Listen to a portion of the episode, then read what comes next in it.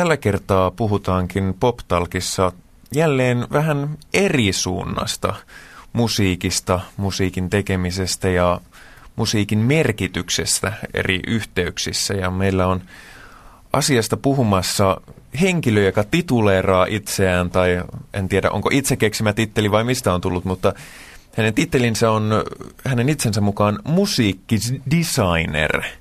Vellu Maurola, myöskin DJ Slowna tunnettu, tunnettu henkilö. Tervetuloa. Kiitos, kiitos.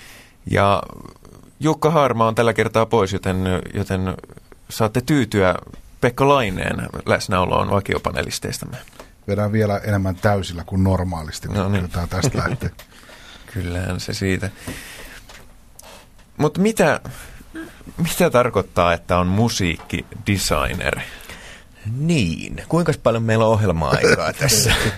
tota, lyhyesti pitkä tarina. Se on tota, tänä päivänä mun kohdalla tarkoittaa sitä, että sen lisäksi, että mä teen, sävellän itse musiikkia ja teen, julkaisen omaa musiikkia, niin, niin teen tilaustöitä. Teen muun muassa TV-ohjelmiin, jonkin verran elokuviin, mainoksiin, musiikkia.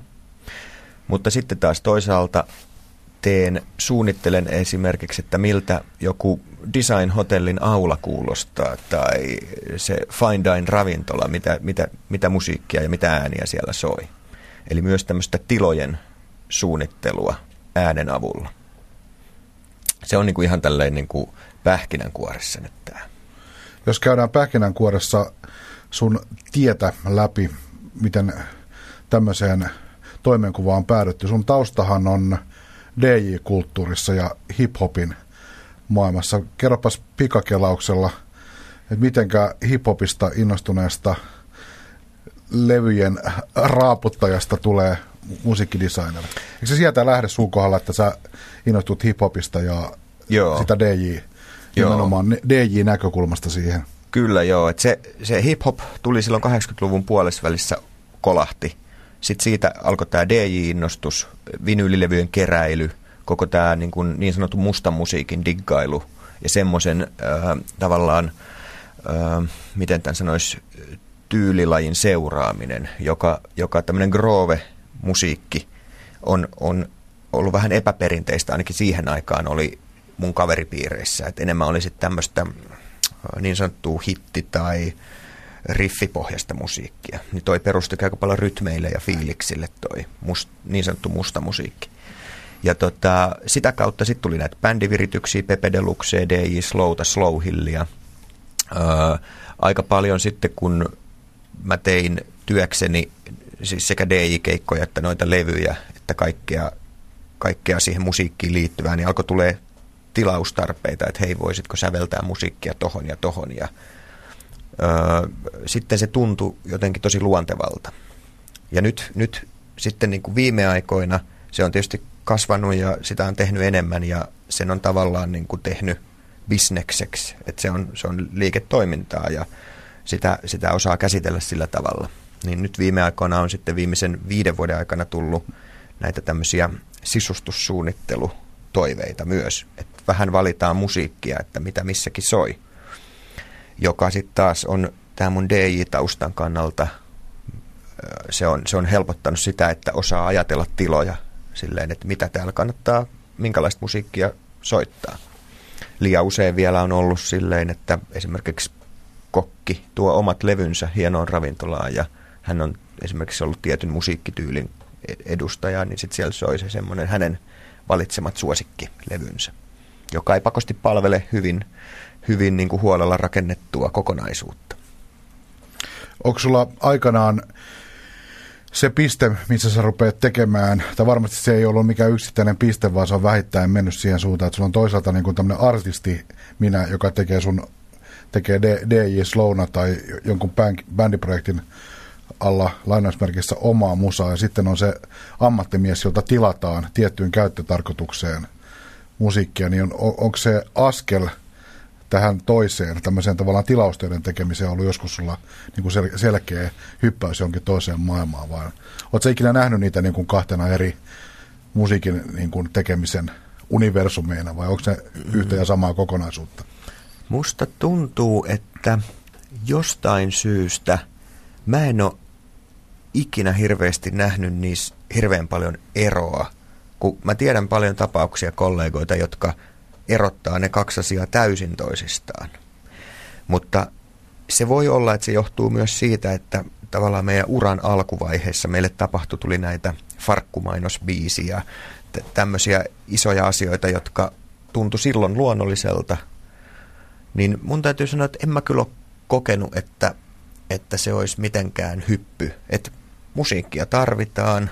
Jos, jos halutaan tietyn tyyppistä musiikkia, niin multa sitä saa tilattua ja sit mä teen.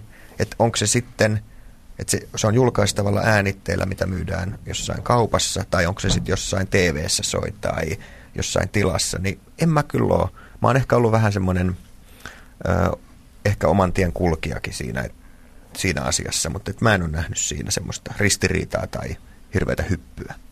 Oletko ikinä joutunut myös muusikko tuttaville tai tuolla, tuolla ta, taidepuolella vängeltäville tuttaville ikinä, oletko joutunut ikinä debatoimaan tai argumentoimaan mm. tätä, niin kuin, että onko sinua syytetty, että sä oot myy, myynyt sielus mm. paholaisella? Tota, se, joko, joko mulla on sitten niin lempeitä ystäviä tai... Tai sitten ne on itsekin, ne sun ystävätkin on myynyt. niin, et en mä tota, okay, kyllä, mä, kyllä mä tiedostan sen tietysti, että jotkut ajattelee niin, että, että, että ta, oikea taiteilija tekee vaan tietylle pienelle levymerkille pieniä juttuja ja näin. Ja tekee tavallaan sitä yhtä, yhtä latua. Ja hyvin arvostettava latu on se, mä, mä kyllä dikkaan semmoisistakin lähestymistavoista. Mutta mä oon huomannut itselle, että mä oon ehkä jonkin verran sellainen rönsyilevämpi tapaus sitten, että mä, mä mielellään teen vähän kaikenlaista, missä, missä niin kuin mun tyyppistä musaa tarvitaan. Et se pitää sitten muistaa, että multakaan ei voi tilata ihan mitä vaan. Et esimerkiksi johonkin supermarketin jenkka kappaleeseen, niin mulla ei ole varmasti mitään annettavaa. M- mutta sitten on taas Paitsi eri tosi huono jenkka. niin, nimenomaan. mutta tota, sitten on eri tekijöitä niihin ja mä oon, mä oon, mulla on tavallaan semmoinen omanlainen maailma, missä mä pyörin aika paljon ja sitten ihmiset kun tilaa, ne tietää sen. No mitkä, mitkä ne sun tavallaan maailman rajat on? Missä sä oot niin kotikentällä? Kotikentällä mä oon ehkä enemmän semmoisessa semmoisessa tunnelma, jos, jos nyt ihan yksinkertaista, niin fiilispohjaisessa, ehkä vähän tämmöisessä tyylittelevämmässä äänimaailmassa. Eli ei, ei semmoisessa niinkään hitti, hittihakusissa niin kuin 15 sekunnin jingle-tyyppisissä jutuissa, vaan enemmän semmoisissa niin kuin, äh, ehkä, miten sitä nyt sanoisi jotenkin, ettei tämä kuulosta ihan älyttömän tyhmältä, mutta lifestyle tämmöisissä ambiensseissa, jotka on enemmän semmoista ää, ää, maalailevampaa maailmaa. Niin kuin elokuvamusiikkia vähän. Sun tota,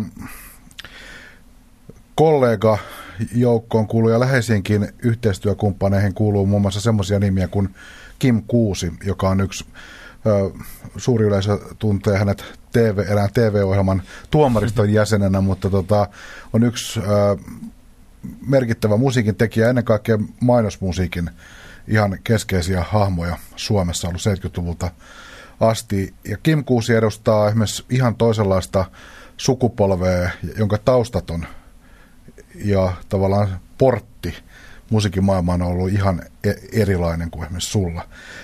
Miten sä itse kuvailisit, mikä on sun ja sun edustaman sukupolven ja tämän konkari sakin väliset tavallaan sellaiset erot ja mahdolliset jännitteet? Mm, toi on hyvä kysymys, koska, koska siellä se on just noin, että on, on eri sukupolvi, eri, eri tapa katsoa asiaa. Ja mähän on Kimiltä oppinut tosi paljon. Mä oon ollut hänen hommissa ja arvostan tosi paljon hänen tekemiseen. Ja niin kuin sanoit, niin hän on ihan ensimmäisiä Esa Niemisen kanssa, jotka ammattimaisesti on tehnyt mainosmusiikkia. Ja tota, jos, jos lähdetään siitä, että ää, Kim Kuusi koulukunta katsoo, katsoo tota, biisiä siten, että on tyhjä valkoinen paperi tuossa ja otetaan haitari tai pieno ja aletaan säveltämään. Ja, ja siihen tulee luultavasti hyvä teksti, hyvät melodiat ja näin, joka on tämmöistä perinteisempää laulun tekijä koulukuntaa. Erittäin niin kuin arvostettavaa ja semmoista, mihin mä en edes pystyisi.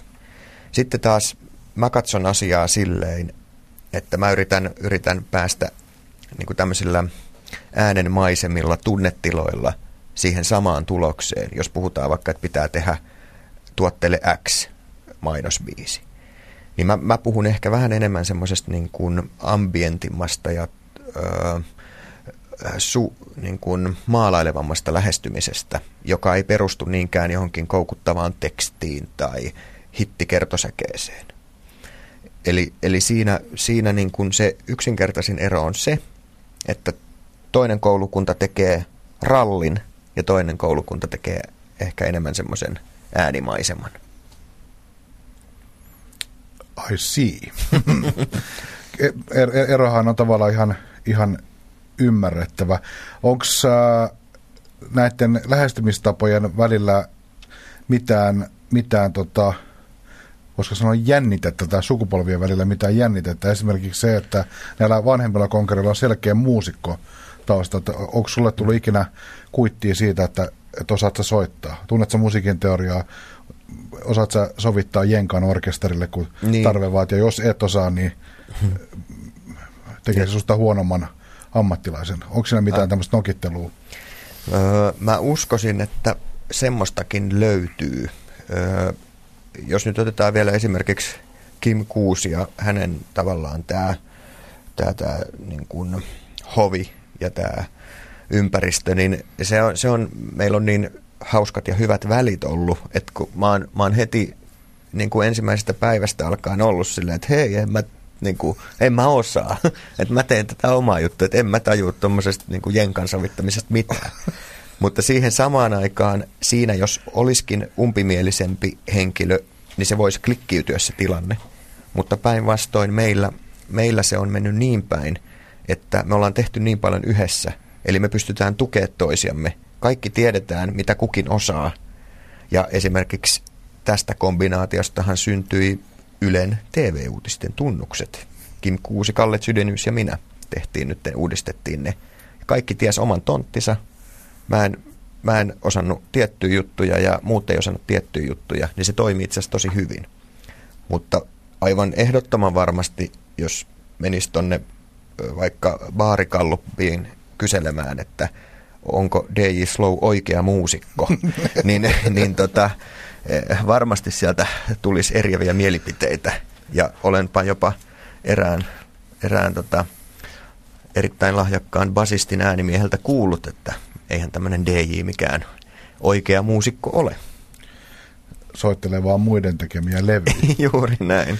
Kyllä. M- mites tota, puhutaan, kun puhutaan mainonnasta ja markkinoinnista, niin yksi, yksi tota, teema ja iso kysymys ja aihepiiri, johon väkisinkin törmää, on mainonnan etiikka ja moraali. Että minkälaista mainonta saa olla, minkälaisia asioita mainonnalla tuetaan ja edistetään ja minkälaisia ei. Onko liittyykö mainos musan tekemiseen tämmöinen moraalinen tai eettinen ulottuvuus? Oletko esimerkiksi saanut onko sulle tarjottu semmoisia toimeksiantoja, mistä sä oot kieltäytynyt, että mä en halua olla tekemässä tällaista juttua. Mm. Tämä sotii mun ajatuksia ja arvomaailmaa vastaan.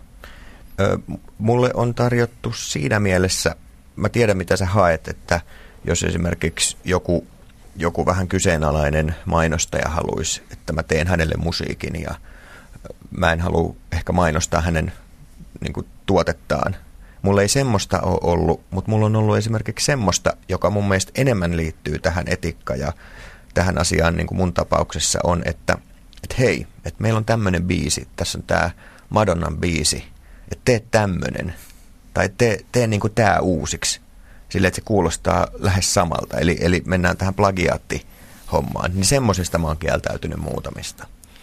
Ja, ja varmasti toivon, että ne on ollut ehkä vilpittömiä mainostajat siinä, että ne ei ole ajatellut sitä asiaa. Ne on vaan ajatellut, että toi maksaa 5 miljoonaa toi Madonna, että saisikohan tästä halvemmalla, halvemmalla niin kuin jos, jos tekisi sen uusiksi. Mutta sitten mä oon kyllä kertonut, että se ei ihan näin toimi. Mutta näitä kuulee itse asiassa, varsinkin noissa kansainvälisissä kansainvälisten isojen tuotteiden mainoksissa kuulee semmoisia todella räikeitä kopioita. Ja se on, se on tylsää. Siis kyllä, jos ihan normaali TV-mainontaa seuraa, niin kyllä tämä on ajatus, joka tulee väkisinkin mieleen, että semmoisia ihan selviä remakeja, tämmöisiä mm. rip-off-juttujahan on tosi paljon, mm. jotka, jotka tehdään varmaan juuri tuosta kuvaamastasi mm.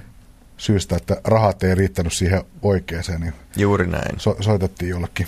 Ja se kuulostaa, se, just näin, että sitten kun se kuulostaa tarpeeksi läheltä, että ne soundit, se on sound alike, vaikka, vaikka soinut ei olisi ihan samat, niin se, se saadaan kuulostaa, se mielikuva saadaan heti päähän. Ja silloin ratsastetaan semmoisilla asioilla, joihin, joilla ei saisi ratsastaa. Miksei sellaisella saisi ratka- ratsastaa? No siihen tullaan sitten näihin tekijänoikeuskysymyksiin, että, että sitten kun Madonna on julkaissut sen biisin ja siellä on ollut hittinikkarit sitä tekemässä ja tuottamassa ja okei, se on varmasti tuottanutkin paljon rahaa, mutta siihen on mennytkin sen tekemiseen rahaa ja se on suojattu teos.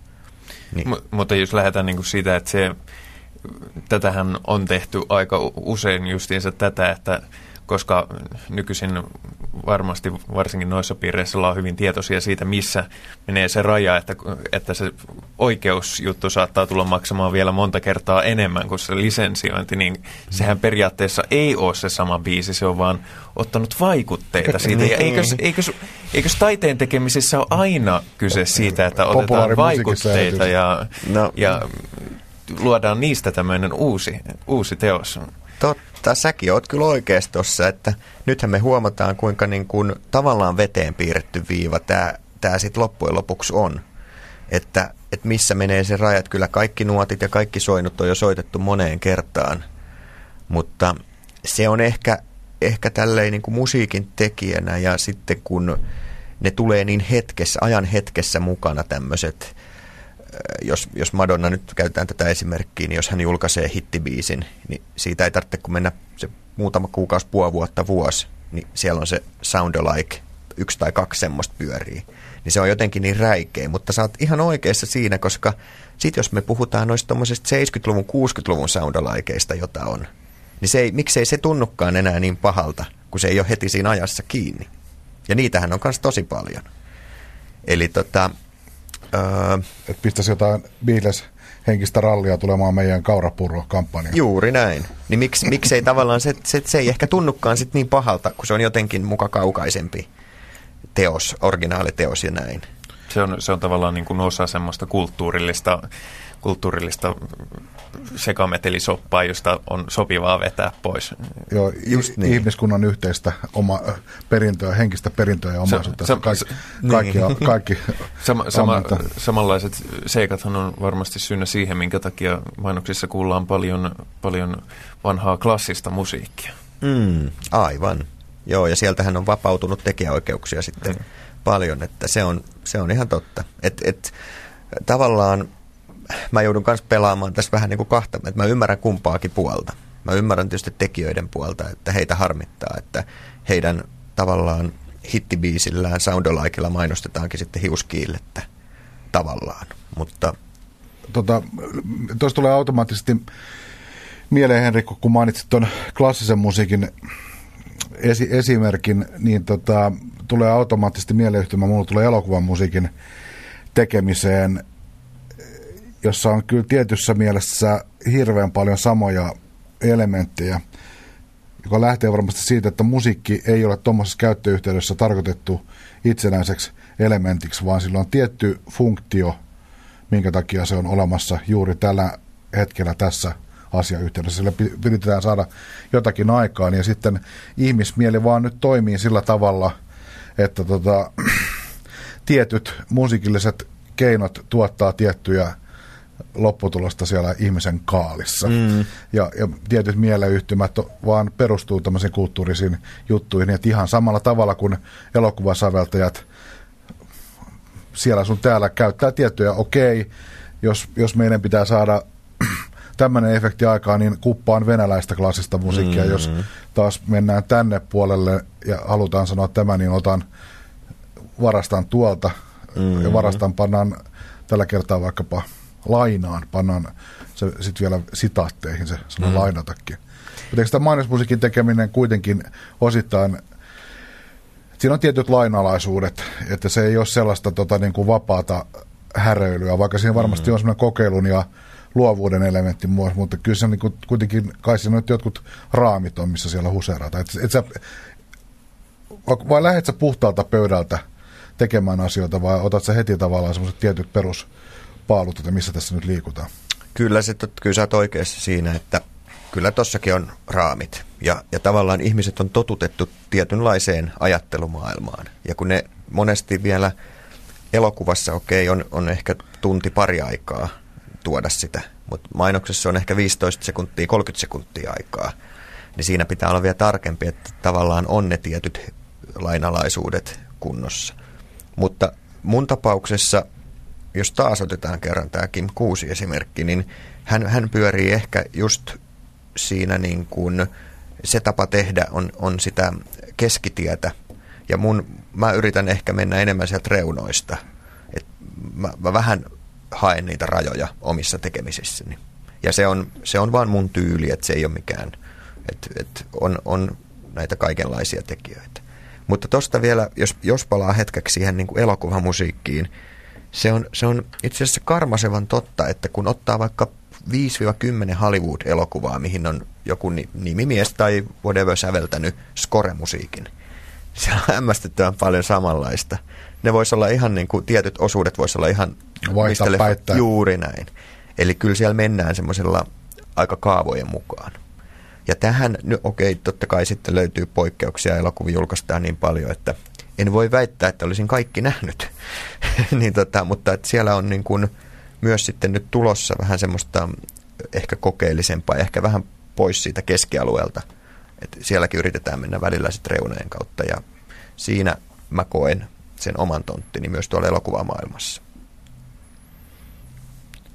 Jäämme siis odottamaan rakkauskohtausta, jonka taustalla on pörinää, pauketta ja naksuntaa. No sehän tulee siihen automaattisesti.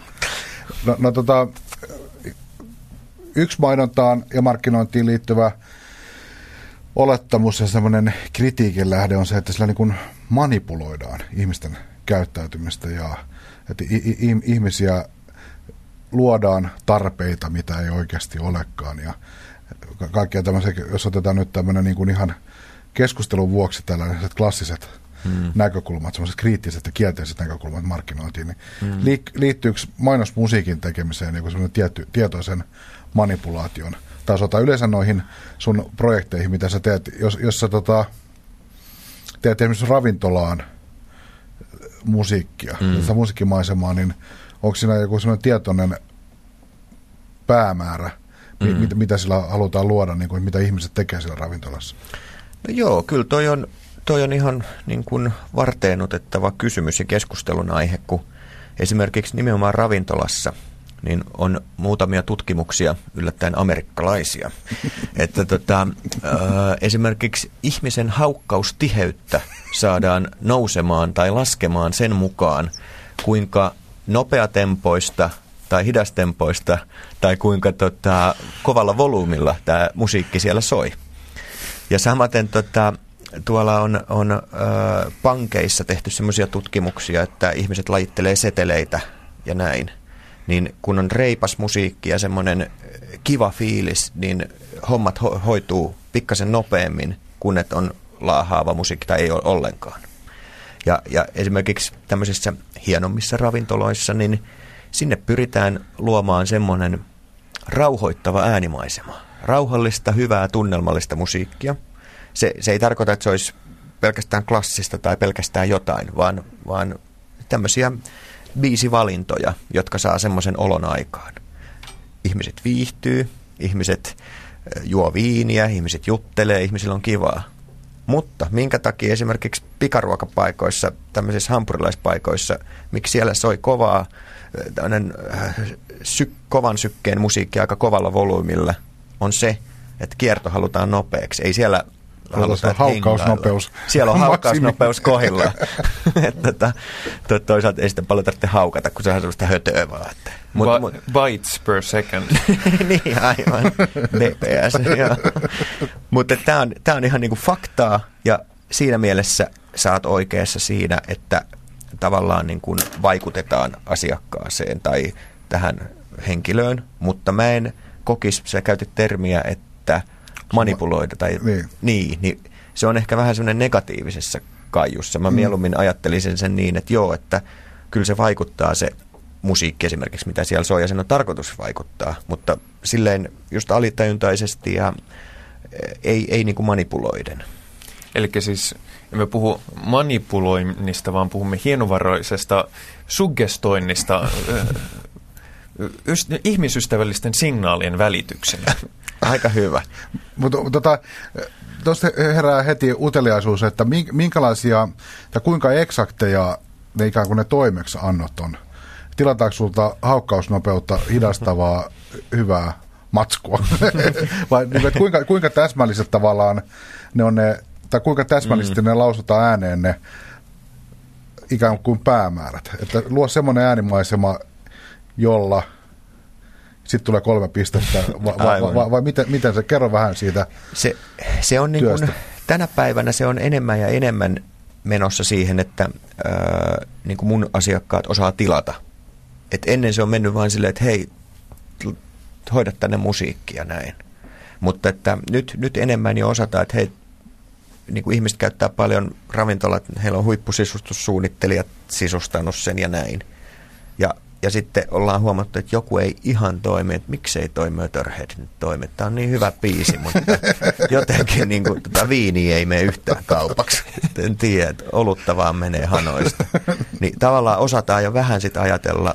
Se on se, että kuinka eksakteja ne tilaukset on, niin monesti se on aika abstraktia vielä. Et vähän semmoista sinisen sävyä ja takkatulta ja vähän semmoista lappia sinne ja niin kuin vähän kaarnaa. Et, et se on niin kuin, siitä pitää osata sitä alkaa kyselee ja lukea, ja, koska musiikista puhuminen, se, että me puhutaan kaikki, vaikka me sanotaan nyt, että semmoista hyvää laungea ja semmoista rauhallista musaa, niin meillä on luultavasti kolme vähän erilaista mielipidettä siitä. Niin, niin se, että sitten vähän esimerkkein ja niin kuin mä, mä, oon, mä oon vähän, vähän itseäni kehaisen, niin mä oon tullut aika hyväksi lukea ihmisiä, että mitä ne tarkoittaa sillä, tekee sitten tarkentavia kysymyksiä. Onko se, onko se sitten, kun mua, mua kiinnostaa su, suuresti tämä, että kun mäkin olen tehnyt itse joskus, joskus justiinsa johonkin tiloihin Mm. ja näyttelyihin on tehnyt jonkun verran justiinsa sellaista, että se vaan siellä leijuu taustalla, niin miten se sulla, kun, kun niin kun lähdetään tekemään sitä juttua, oli se sitten mitä tahansa, niin mulla ainakin henkilökohtaisesti se kuitenkin, se kun sitä lähtee tekemään, niin se on tyyliin, että jos mä painan tota nappia, niin mitä tapahtuu? Ho, toi oli hieno soundi, tätä voi käyttää tähän. Vai on, onko sulla joku niinku sellainen, sellainen niinku valmis lähtökohta jollekin, että no, tämä on toiminut yleensä tämän tyyppisessä jutussa, teenpä näin taas. No toi on, tota mä oon miettinyt itsekin, kun, sitten kun tulee se briefaus ja on ne kaarnat ja siniset ja meret ja tämmöiset näin, että miten, miten mä oikeasti on lähtenyt tekemään, niin kyllä se on sitten silleen, että mä oon kuunnellut sen briefin ja näin, ja sitten vaan lähtenyt tekemään ihan niin kuin fiiliksellä juttuja. Ja sitten kun se on about valmis, niin katsoo, että löytyykö sieltä niitä asioita. Että se menee enemmän niin päin, että mä en osaa laittaa, että mä laitan merta tohon noin ja näin. Mutta sitten välillä käy silleen, että et huomaa, että on tehnyt tosi hienon teoksen, mutta et ei tässä kyllä ole yhtään niitä. Silloin se siirretään sivuun, se menee laatikkoon odottamaan ehkä tulevalle omalle levylle jot, jot, jot, joksikuksi biisiksi. Ja sitten lähdetään tekemään uudestaan. Mutta mä en osaa ihan silleen tehdä, että nyt mä painan kaarnanappia ja rauhallisnappia ja näin. Et, et mä vaan teen, sen brief, se briefi pyörii päässä, mutta sitten mä teen ja sitten mä katson, että löytyykö sieltä niitä asioita. Ja mitä niille voisi tehdä, että niitä löytyisi ehkä enemmän. No toi oli hyvä, kun sä mainitsit tuonne, että ehkä omalle levylle joku kappale, joka ei ollutkaan riittävän kaarnainen johonkin, johonkin toimeksi antoon. Niin onko tämä, sä teet kuitenkin omaa musiikkia, esimerkiksi Slow Hill, bändi, jossa sinä ja, ja lähinnä Jatsin puolelta ja elektronisen musiikin puolelta tuttu loistava muusikko Tapani Rinne teette yhdessä musiikkia ja muitakin ha- hankkeita sulla on, niin onko näiden välillä tällainen edellä kuvattu tavallaan virta ja tämmöinen falskaus, että niin kuin asiat siirtyykin täältä, voisiko sanoa, päivätyölokerosta sitten tähän toiseen lokeroon. Onko se niin kuin sam- samaa prosessia? On se, on se kyllä tosi pitkälle samaa prosessia siinä mielessä, että mulla on siinä mielessä käynyt tuuri, että se musiikki, mitä mä julkaisen itekin, niin se on aika pitkälle sitä samaa, mitä mä teen päivätyönäkin. Ja itse asiassa mä, en, mä näen, että musiikki on mun päivätyö. Että päätyykö se sitten levy, omille levyille, päätyykö se tv päätyykö se johonkin ravintolaan taustalle, niin mä, mä oon pyrkinyt olla ajattelematta, että se olisi hirveän lokeroitua. Et mun, mun tehtävä, mä haluan tehdä hyvää musiikkia, haluan tuottaa sitä ja tehdä tilauksesta ja tehdä niin kuin ihan omista lähtökohdista. Mutta se, että mihin ne päätyy, niin sille ei mun mielestä ole niin väliä, että päätyykö se CDlle vai johonkin nettiin. En mä tarkoita sitä, että tiedätkö, ilmaisiksi, vaan johonkin, niin kuin, totta kai tekijäoikeudet on tärkeä asia.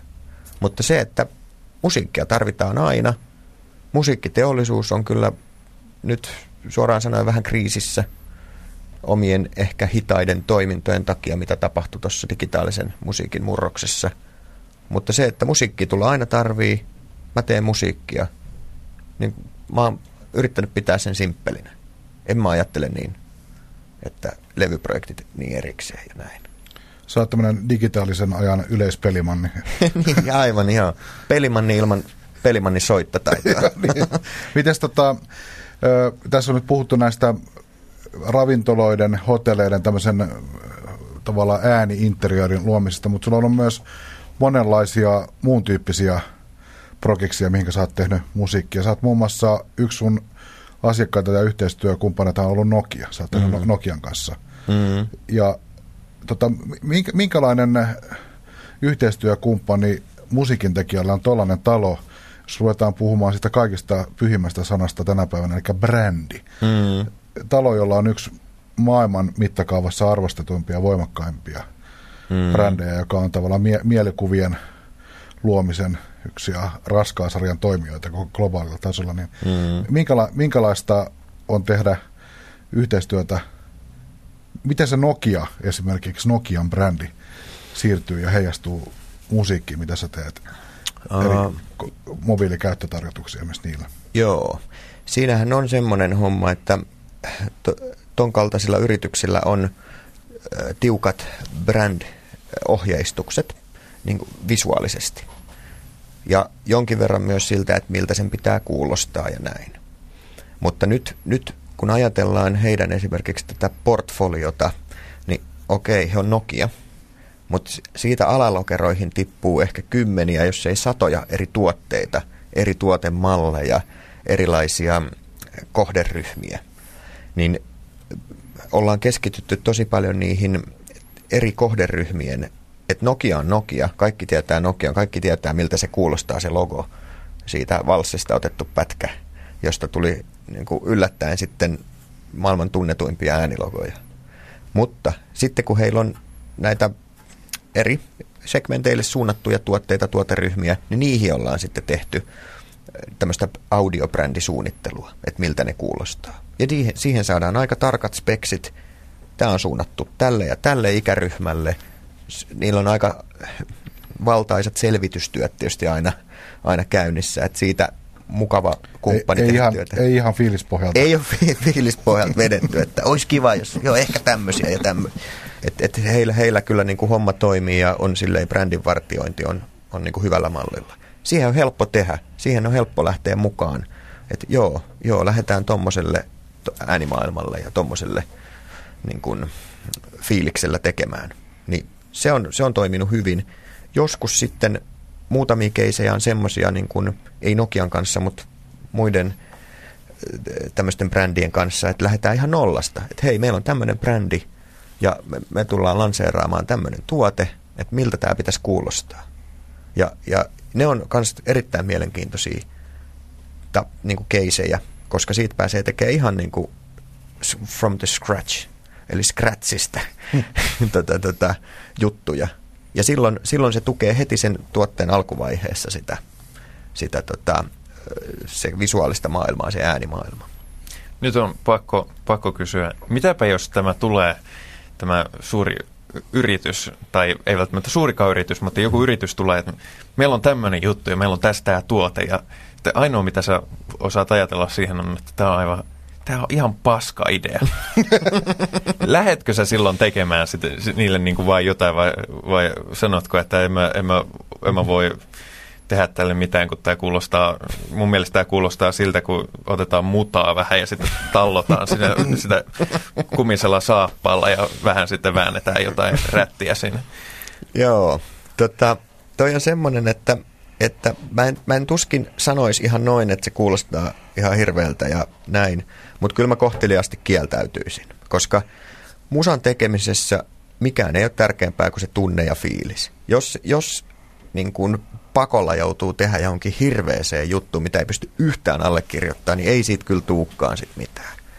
Ja niin kuin, niin kuin kaikkien tuntema lauluntekijä J. Karjalainen on sanonut, että tunne on älyn korkein muoto, niin tässäkin tapauksessa niin kyllä se tunne on se sitten, joka tuo sen kaiken muun muun tähän näin. Et ei, ei pysty kyllä tehdä, mutta mä yrittäisin olla vähän kaunopuheisempi tässä asiassa.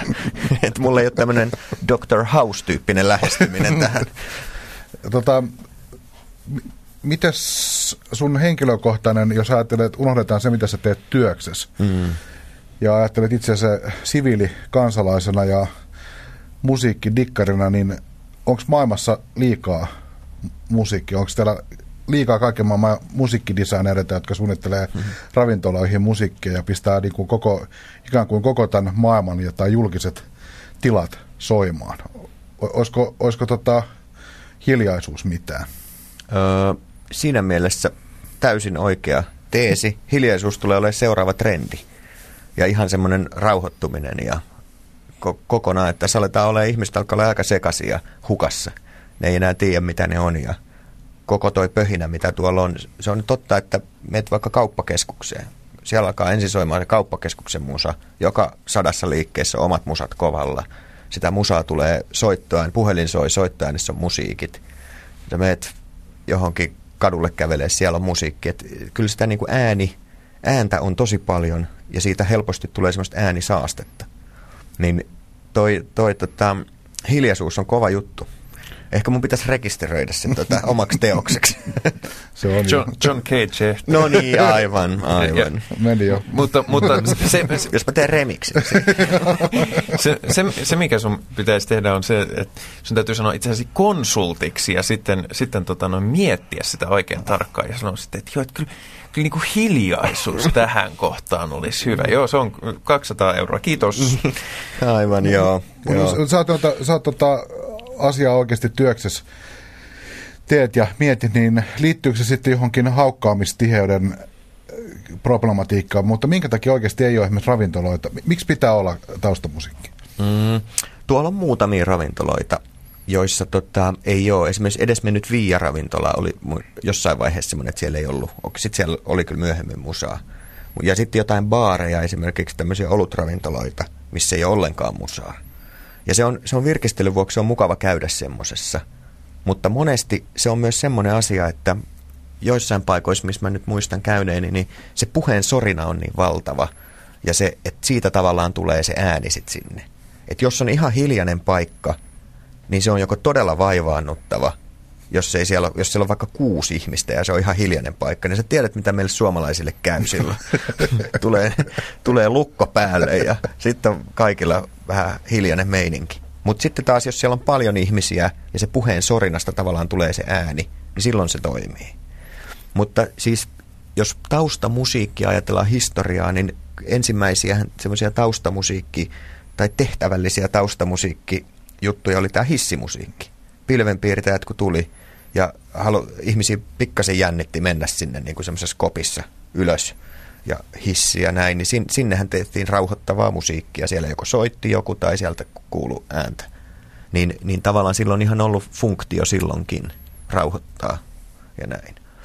Niin kysymys oli, että tämä hiljaisuus, miksi ei ole semmoisia ravintoloita. Niin, mi, miksi, miksi, mitä tapahtuisi, jos olisi enemmän paikkoja, jossa ei olisi musiikkia? Siellä olisi joko hirveän vaivaannuttava tunnelma tai sitten kova puheensorina tai sitten jotain siltä väliltä. Mutta että se on, se on semmoinen, että se pitäisi ihan kokeilla. Joissain ta- tapauksissa se saattaisi toimia. Mutta enimmäkseen mä kyllä uskon, että se, se tota, luo sen tunnelman kyllä viimeisen silauksen, kun siellä on jotain. Mm.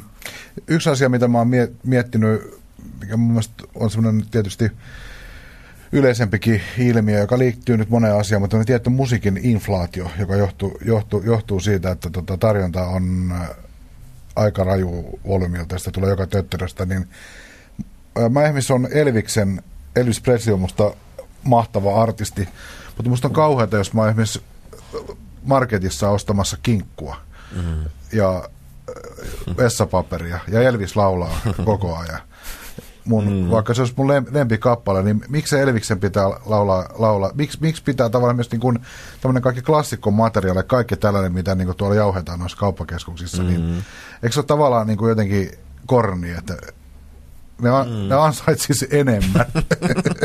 niin, kyllä niiden vo- pitäisi vähintään vaivautua tekemään se plagia. niin. Ei, mutta ihan o- oikeasti. Mä oon miettinyt mm-hmm. sitä, sitä, kun usein, usein joskus pysähtyy siihen.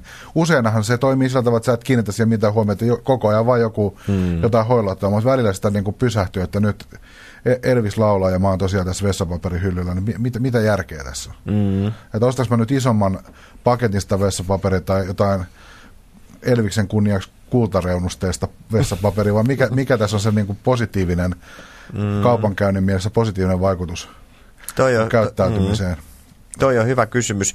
Luultavasti siinä on ajateltu semmoista, että tulee hyvä turvallinen fiilis ja näin. Vi, viihty, viihty, viihtysää tuota niin, ja kaupassa. tuttua turvallista semmoista, mutta tota, se on hyvä kysymys. Nythän itse asiassa alkaa tämä niin kuin kauhun hetket, kun on tämä jouluaika, niin onneksi se on vaan niin semmoinen rajattu, rajattu aika, koska kohta sitä tulee niin kuin joka tuutista. Ja sitten kun ne on ne aika pitkälti samat rallit, jotka siellä raikaa, niin se on, se on semmoinen, semmoinen niin kuin, monelle semmoinen vähän tuskankin aika. Että ekat kaksi päivää on kivaa, kun joka puolelta kuuluu, mutta sitten niin kuin kuukauden jälkeen se on jo vähän tuskasta. Sitten voi, sit voi mennä kauppakeskuksen kuuntelemaan samat biisit panhuiluversioon. Aivan. Tota, jos, jos tota, tähän pop aletaan pientä loppukirjaa ottamaan, niin Vellu Mauralla, sanopas tuottajana, musiikkidesignerina yhdistetään jonkinasteinen realismi ja sitten tämmöinen ajat, ajatusleikki, niin annapa itsellesi semmoinen märkä uni, unelmien keikka. Mi, mihin, minkä, minkälainen tota, olisi sulle semmoinen kaikkien aikojen toimeksianto, minkä olisi hieno lähteä tekemään musiikkia? No niin, et vaikeampaa et löytänyt sitten tähän loppuun. Tota, Kyllä se varmasti liittyisi semmoiseen asiaan, että, otas mä yritän näitä kaikkia kivoja palasia yhdistää. Olisi aika vähän ihmisiä, öö, olisi, olisi todella, todella semmoinen suunniteltu tila, esimerkiksi kymmenen vierasta siellä. Suunniteltu tila, jossa sekä ääni, on ihan tietysti viimeisen päälle äänentoistot, mutta myös valot ja tuoksut kohtaa – ja tämä olisi semmoinen tunnin puolentoista ö, tapahtuma, kymmenen kutsuttua ihmistä. Ja siellä on, he voi maata, istua, he voi, he voi ehkä nauttia jotain pientä syötävää, juotavaa siinä. Ja vaan olla. Ne voi katsoa sitä esitystä, jos haluavat. Ne voi maata siellä silmät kiinni. Ja se on, se on tämmöinen rauhoittava koke- kokemus. Tämä alkaa olla aika lähellä. Siis tietysti jossain lämpimässä paikassa, missä aurinko paistaa ulkona, mutta tämä on tietysti ihan tämä tila, tila niin kuin, tämä on joko yöllä tai sitten päivällä tämmöinen, tämmöinen hyvin suunniteltu tila, jossa on pimeätä ja tiettyjä tunnelmavaloja. Oletko tutustunut Robert Richin Sleep-konsertteihin? En, en ole kyllä. Se on aika pitkälle, mitä kuvaili. Aha, okei. Okay. Mutta eikö se ole siellä, nu, siellä nukutaan? Siellä, joo, sen on se idea, että, että tota, no, ne kestää sitten suunnilleen kahdeksan tuntia ja ihmiset tulee sinne nukkumaan. Aika Sitten sit se, sit se vetää sen kahdeksan tuntia sellaista jotain äänimaisemaa sinne, kun ihmiset nukkuu ja sitten ne menee pir, pirteänä takaisin kotiin. Aika hieno. Hän on minun idoli jo tässä vaiheessa. Robert Robert Rich. Okei, okay. niin kuin rikas. Joo. Okay. niin, sillä, sillä hommalla ei ole. Apurahapohjat. Joo. Mutta ilmeisesti me alamme lopettelemaan tältä erää. Johtopäätös kai oli se, että kunhan lagioi Madonnaa, niin kaikki on ihan ok sen jälkeen. Jo, jos, mä nyt oikein? jos, jos joidenkin mielestä ymmärsin oikein, niin asiasta kannattaa, kannattaa kieltämättä älähtää vaikkapa meidän nettisivuillamme, jossa voi tietysti keskustella asioista noin muullakin tasolla. Se löytyy osoitteesta blogit.yle.fi kautta pop-talk. Ja sieltä löytyy myöskin tämä varsinainen podcast-versio, joten jos kuuntelette tätä radiosta, niin sieltä kuulee aivan koko keskustelun, mistä radiossa kuullaan vain osa. Mutta perinteiseen tyyliin, ennen kuin kokonaan lopetamme, niin käydään paneeli läpi ja kysytään, onko viime aikoina ollut sykähdyttävää kokemusta musiikin alalta, oli se sitten oikeastaan ihan mitä tahansa. Ja aloitetaanko perinteisen tyylin Pekka Laineesta? No mitäs mä sanoisin, ehkä, ehkä väkevin tuore elämys on, että saa mahdollisuuden kuulla pitkän linjan suomirock-artisti Kauko Röyhkän uutta materiaalia, joka ilmestyy ensi vuoden puolella. Sitä on jo kuultavissa myös Kauko Röyhkän ja kitaristi Riku Mattilan MySpace-sivulla, että se ei ole nyt, et, et, et tässä nyt mihinkään teollisuusvakoilun puolelle mennä, mutta tota, se oli vaikuttavan kuulosta tavaraa. Mä en ole, Röykähän on julkaissut hirvittävän paljon – musiikkiin vuosien varrella, ja mä en ole läheskään kaikesta ollut aina millään muotoa kovin innostunut tai va- vakuuttunut, mutta nyt tuntuu siltä, että tota, just johtuen varmaan osittain tästä yhteistyökumppani Mattilasta, joka myös on tehnyt muuten musiikkia kaiken näköisiin käyttöyhteyksiin. Ihailemani kitaristi, joka häkellytti yhdessä haastattelussa, kun häneltä kysyttiin, mikä on hänen kaikkien aikojen suosikki omista tavallaan kitarasoittojutusta. Hän sanoi, että kotikadun tunnari. Siinä mä vedän hyvin. Mutta tota, joka tapauksessa Kauko Röyhkä ja Riku Mattilan ensi vuonna ilmestyvä levy on häkellyttävän hyvän kuulosta materiaalia. Minä sanon sen. Se oli hyvin sanottu. Mitäpä sanoo vieraamme? Mä lähtisin tota, tämmöiselle teknisemmälle puolelle, koska tituleerattiin tähän digiajan pelimanniksi. niin tota, tuolla julkaistiin jokunen kuukausi sitten Englannin maalla tai itse asiassa Japanistahan ne kaikki tulee, tekniset vempeleet, mutta Englannissa tuli myyntiin tämmöinen Tenori On, ö, digitaalinen musiikintekoväline, joka, joka, joka on siis hämmentävä. Siinä on, siinä on, se on tämmöinen niin kuin leivänpahtimen kokonen laitos, jossa on todella paljon ledivaloja ja jossa on tämmöinen kosketusnäyttö. Ja, ja sitä, siihen piirtämällä, sitä koskettelemalla, niin voi tehdä tämmöisiä erilaisia ääniä, äänimaisemia, biisejä jopa. Ja sitä on ihan mahdoton selittää tässä radion katselijoille, mutta, mutta Tenori on, on siis tämän laitteen nimi ja se löytyy, kun menee tuonne interwebin ihmeelliseen maailmaan. Niin se, se tuli myyntiin siis Englannissa koemyyntiin ja, ja tota, se meni, oliko se nyt viikossa se loppu. Ja sille on hirveä kysyntä nyt, kun kaikki tietysti eri puolet maailmaa haluaa kokeilla, että mikä se on ja näin. Ja se on hämmentävä laite, se on hämmentävä. Se on, se on todella jotain uutta ja kivaa. En tiedä, tuleeko siitä kitaran veroista klassikkoa ikinä, mutta tota, jollain tavalla se on ainakin tällä hetkellä niin todella hieno vempele. Pitääkö tehdä pakollinen puujalka mitä se tenori on.